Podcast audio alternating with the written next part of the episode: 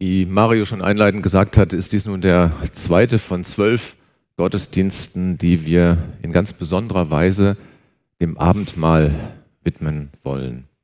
Also sowohl thematisch in der Predigt als auch hinsichtlich der dazu passenden Durchführung des Abendmahls. Wir haben das im Team in mehreren Wochen erarbeitet, geplant und auch vorbereitet. Und so haben wir nun November.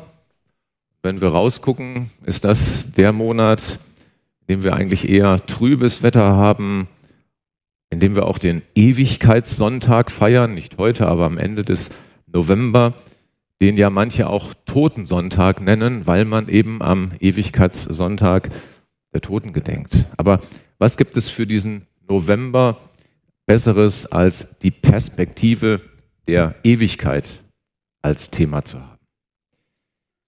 Naja, Totensonntag, um das nochmal so als Ewigkeitssonntag zu sagen, klingt ja jetzt nicht gerade so nach Freude.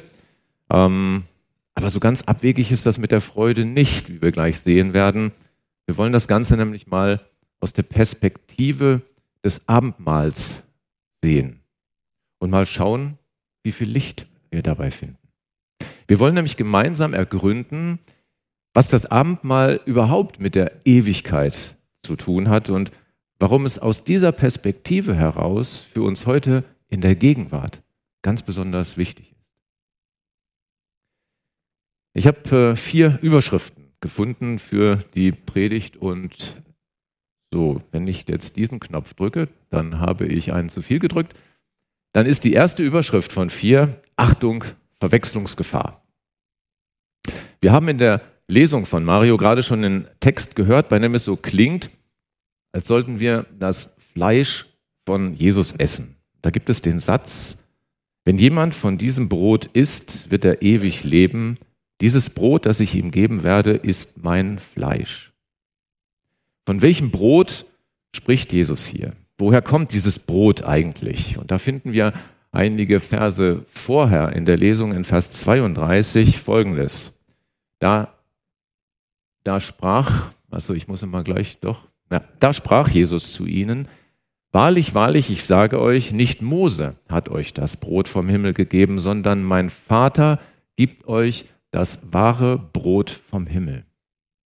Wir erinnern uns, im Alten Testament gab es während der Wüstenwanderung das Manna als Brot. Das kam zwar vom Himmel, aber Jesus sagt hier, nee, das war es noch nicht. Das eigentliche Brot vom Himmel, das bin ich.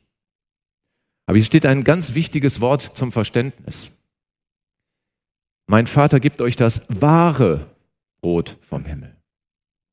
Das griechische Wort im Urtext, was dort steht, das wahre, ist das echte, das, was wirklich ist, im Unterschied zu dem, was nur so scheint. Das Manna in der Wüste konntest du essen, aber du bist gestorben. Gott der Vater gibt uns Jesus als den echten Heilsbringer im Unterschied zu den Angeboten, die nur so scheinen. Aber woher kommt das Brot?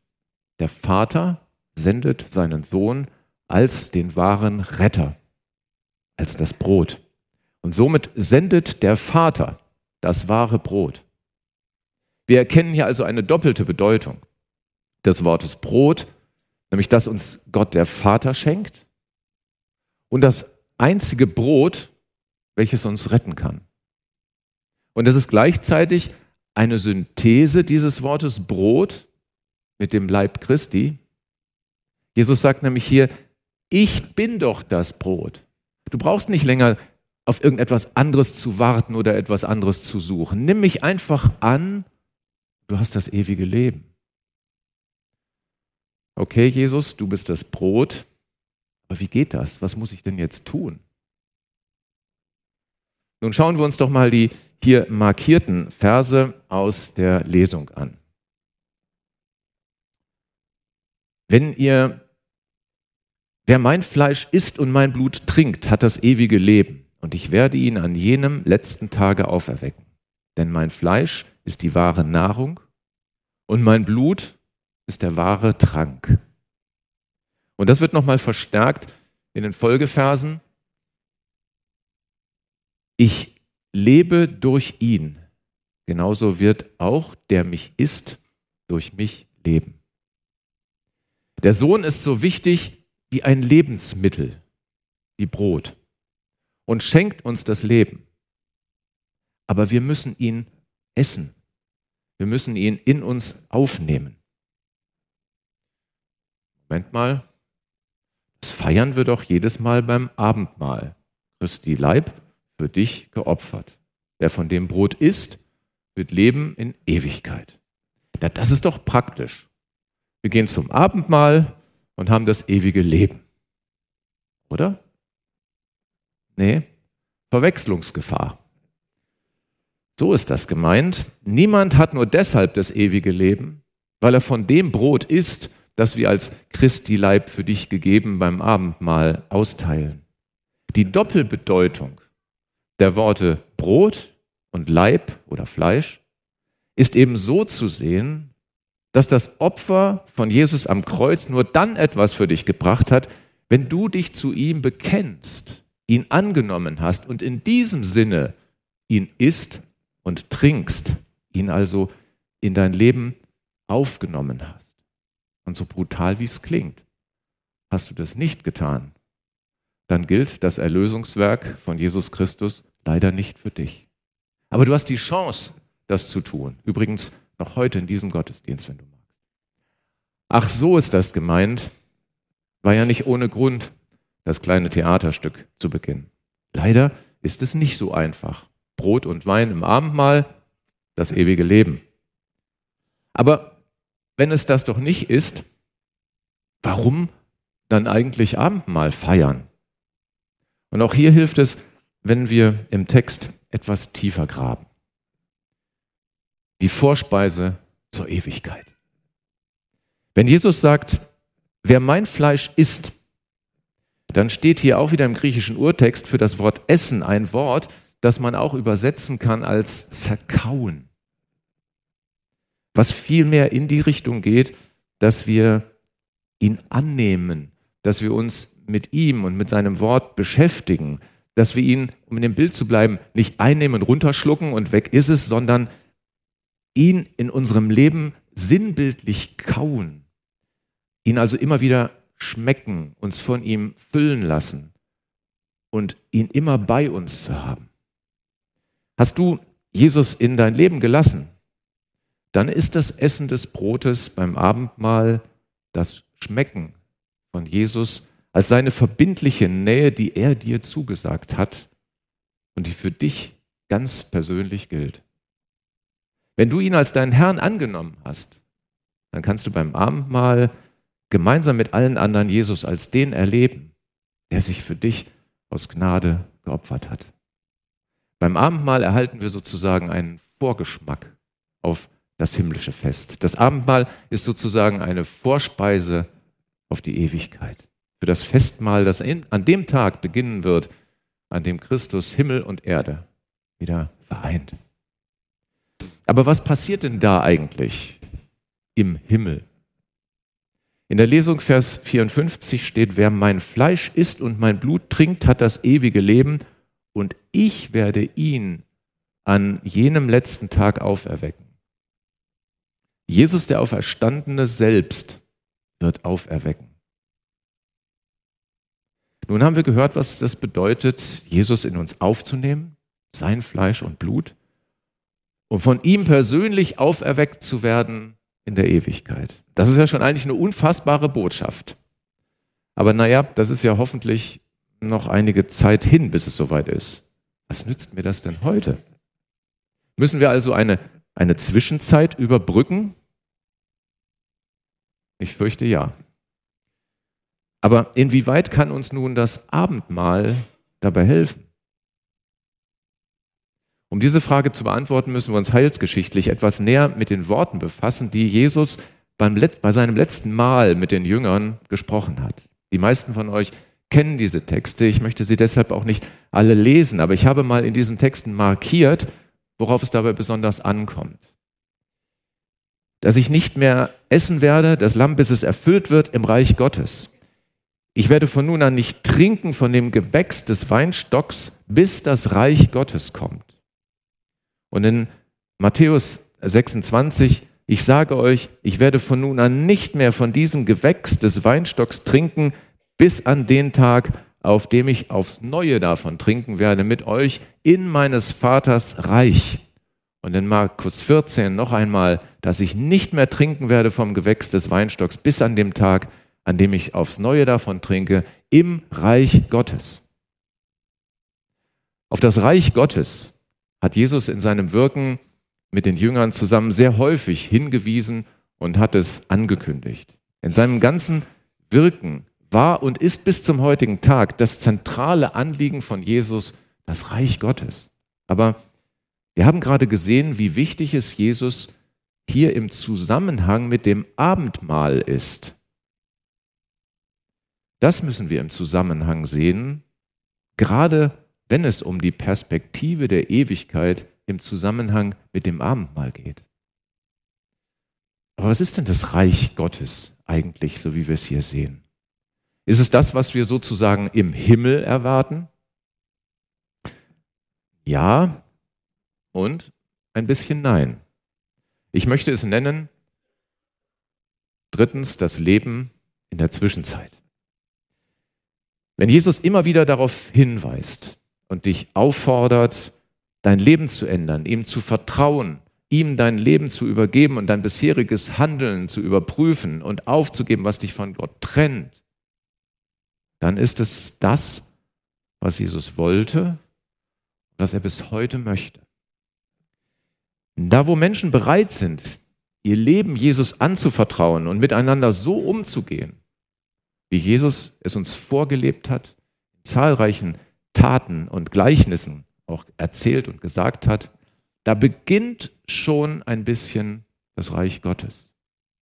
Das Reich Gottes können wir deshalb genauso gut verstehen wie ein Bereich, in dem Gott, der Herr, schon die volle Herrschaft hat.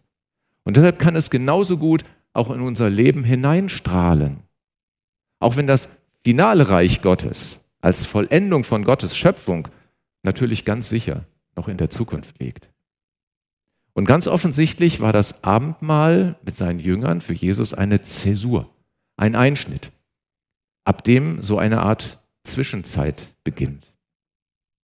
Ich sage euch, dass ich nicht mehr trinken werde vom Gewächs des Weinstocks bis an den Tag, an dem ich aufs Neue davon trinke im Reich Gottes. Kein Wein mehr, keine Vermehrung von Weinvorräten. Ab hier, ab diesem Abendmahl ist Schluss. Ganz Schluss? Nein, sondern er kündigt den Tag an, an dem er den Wein aufs Neue trinkt. Nämlich wo? Im Reich Gottes.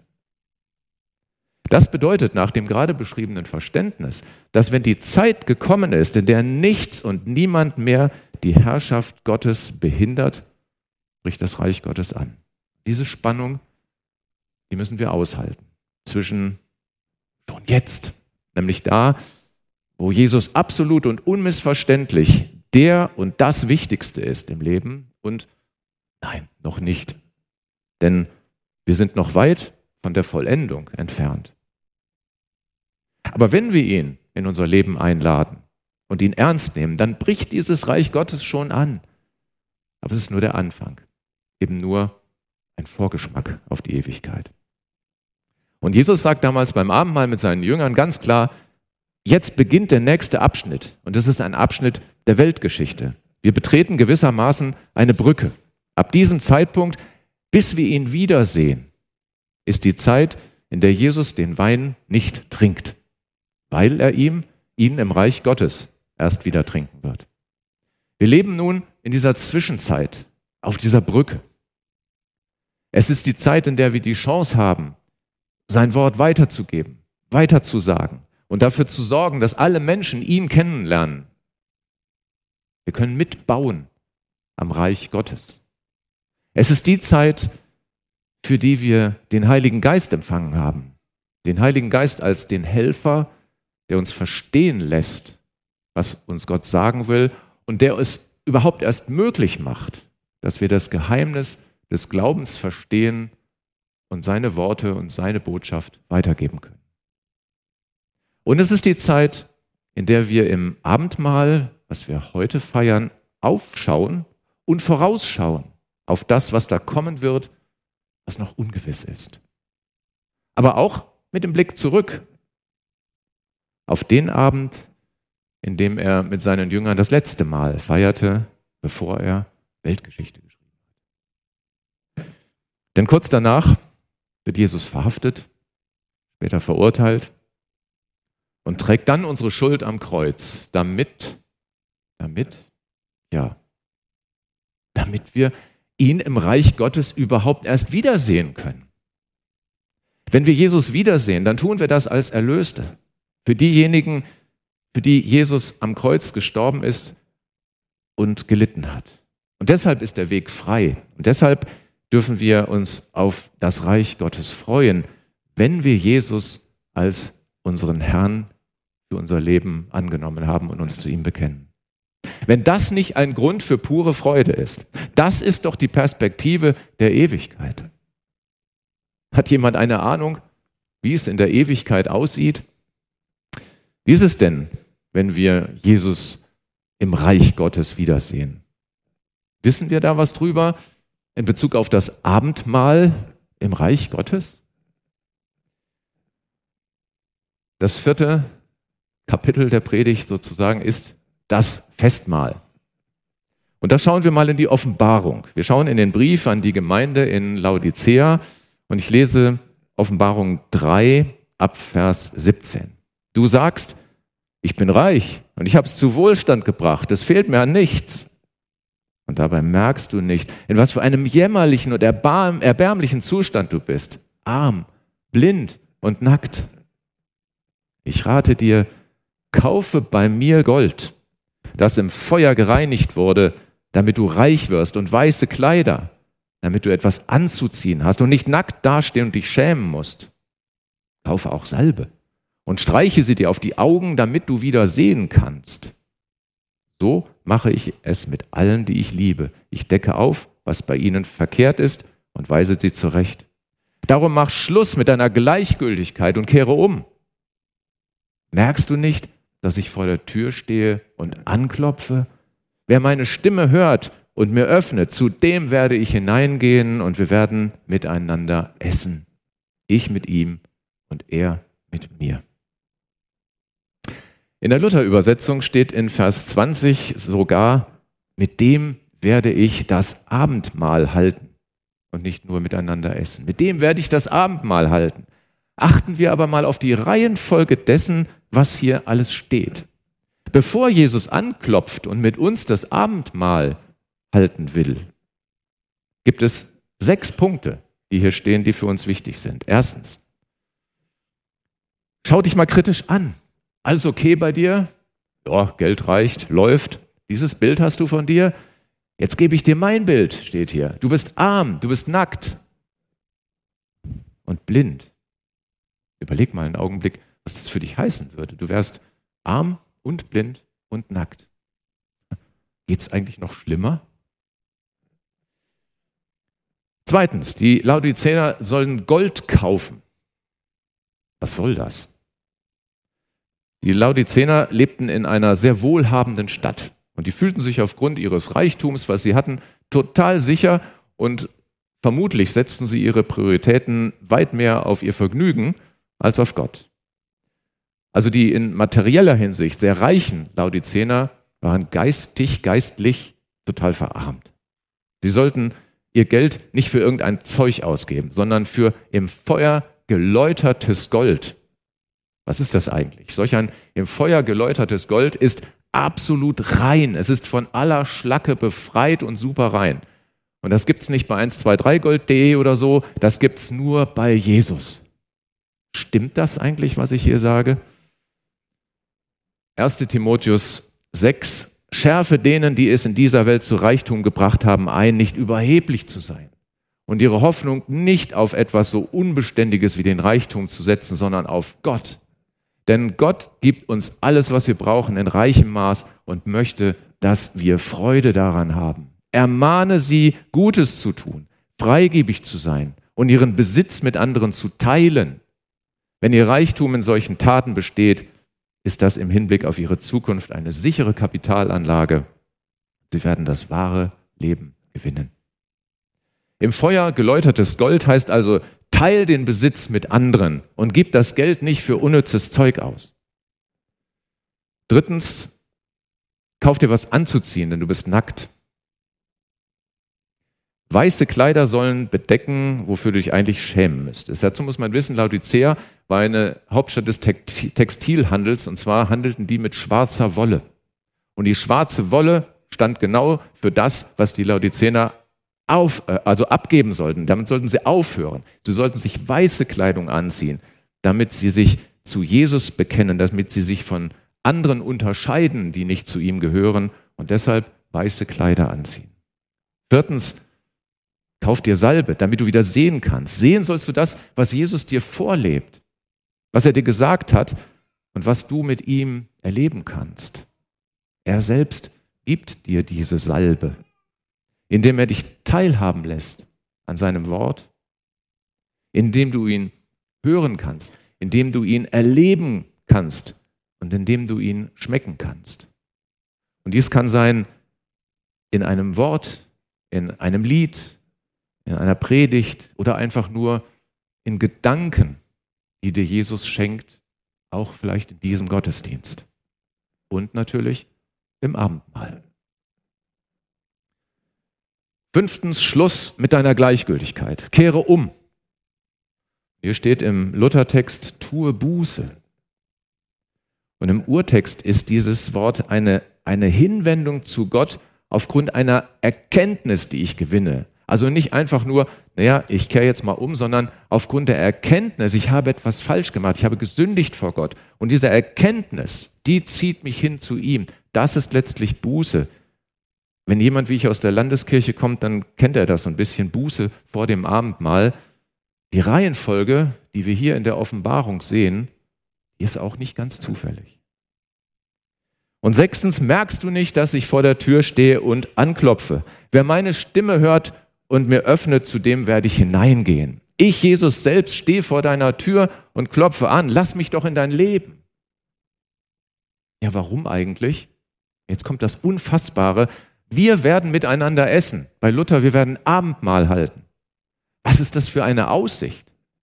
Mit Jesus gemeinsam am Tisch sitzen und essen, das Festmahl halten. Eine unfassbar schöne Vorstellung von dem, was da in der Ewigkeit auf uns zukommt.